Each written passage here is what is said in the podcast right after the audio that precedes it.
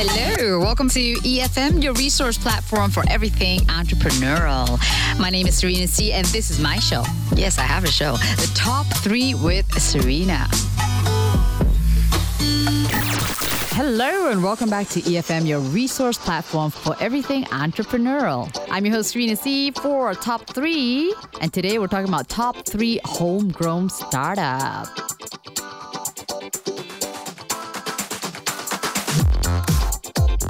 Thanks to the government support and the widespread of internet and smart devices, the Malaysian startup scene is more vibrant than ever, with more entrepreneurs with creative plans. In today's list, some of our homegrown startups and how they started. Basically, their stories. Here are my top picks for the Malaysian startups to watch out for.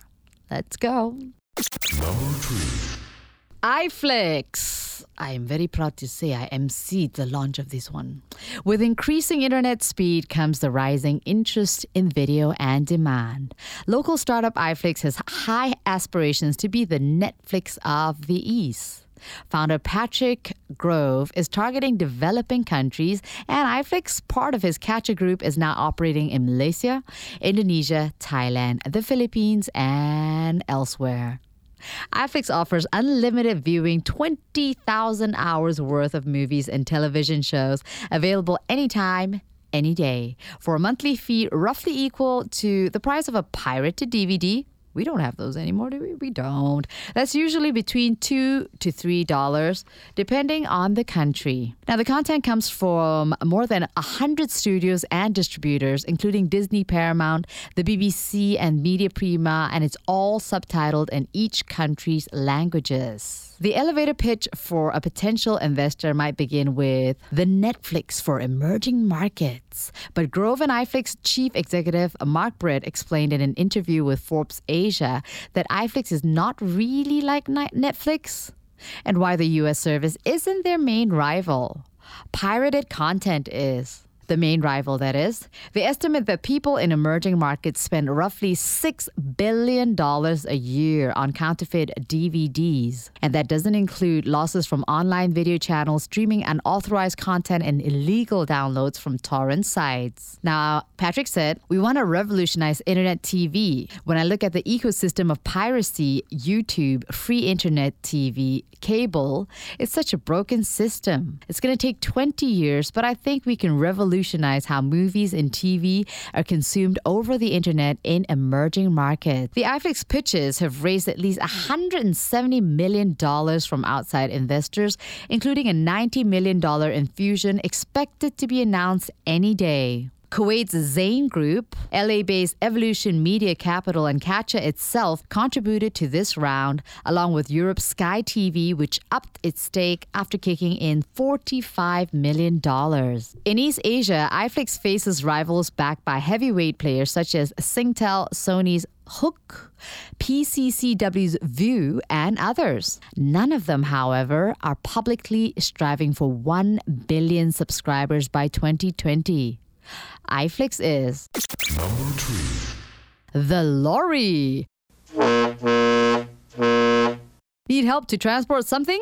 The Lorry is an on demand transport service that offers fast and easy lorry booking or lorry sewa to transport anything from household appliances to commercial cargo throughout Malaysia and Singapore. Customers, you only need to go to the website to book a vehicle. It could be a lorry or van, and the lorry will provide a quotation in a very short time. Now, jobs would then be dispatched to the lorry's vendor app, where its extensive vendor network with over 1,000 lorries and vans will claim on a first come, first served basis, similar to Uber. But the starting up of the lorry didn't go smoothly for the founders Goh Chee Hau and Nadir Ashfik, according to a report on Sun Daily. They both started out as colleagues in their previous company dealing with aviation logistics and later left to start the Lorry 2014. As Nadir put it, we wanted to disrupt and innovate the logistics industry with technology. Penetrating a market that was previously and still very much traditionally driven proved difficult for the two. Nadir and Goh trawled Mudah.my and the yellow pages for contacts of lorry drivers and contacted over 50,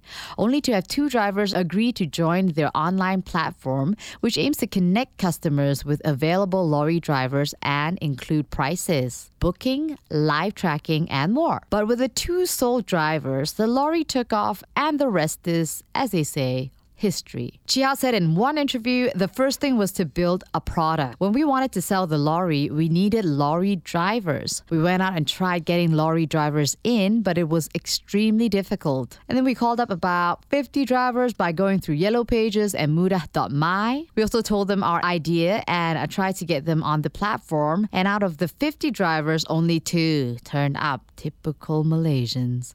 Basically, most of them didn't believe this could work and they still wanted to continue the traditional ways of doing things. Have you seen the road leading to my condo? They like to do the thing on the tree. What is with that? The handphone numbers on the tree, lorry di Sewa. Do you know how many is one on one tree? About 25 of them. None of us can see your number. They credited their success to brand awareness as they started from zero, the lorry that is. Nobody knew about the lorry at all. Now there are more lorry drivers who know them, but they admit that it's still a long, ongoing journey to build brand awareness so that people would think of the lorry first when they want to book a lorry. That's very true.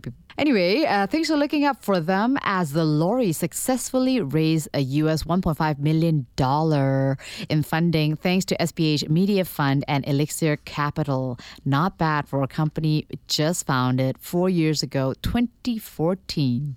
Number one Super Hands.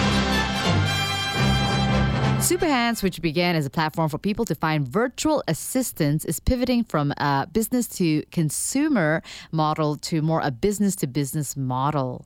Now, according to his co founder and chief executive, Mark Koh, he realized that the uh, B2C business was not very scalable and is difficult to track in terms of quality control and consistency of input and output. So basically, clients were asking for a whole range of different things, and it was was difficult to productize. They decided to change the whole business. Now, Superhands focuses on content moderation and lead generation.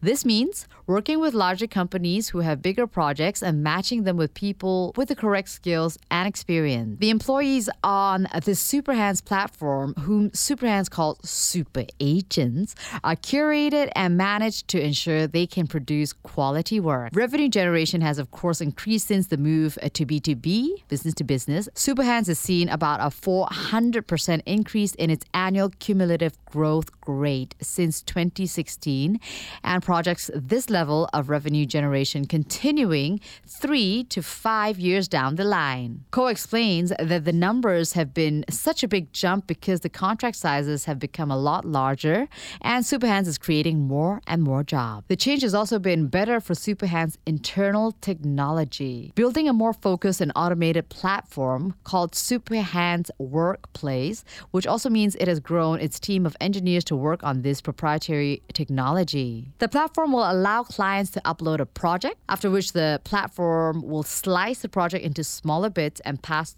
those tasks on to multiple people to work on. The ultimate vision is a huge one to have 1 million super agents across Southeast Asia, including Thailand and Vietnam, which will create a multilingual workforce. Koh says Superhands is trying to create a sustainable market by allowing more people to pick up remote work. So Superhands closed its seed funding around December 2015 for an undisclosed sum and closed a previously unannounced pre series A round earlier this year. Superhands investors are Axiata Digital Services, 500 Startups, and Cradle Seed Ventures. So good luck to Superhands. That has been Top 3 Homegrown Startups brought to you by Serena C on Serena's Top 3. And this has been EFM for Entrepreneurs by entrepreneurs. If you'd like uh, to give us more suggestions on top threes, please do write to us hello at efm.live.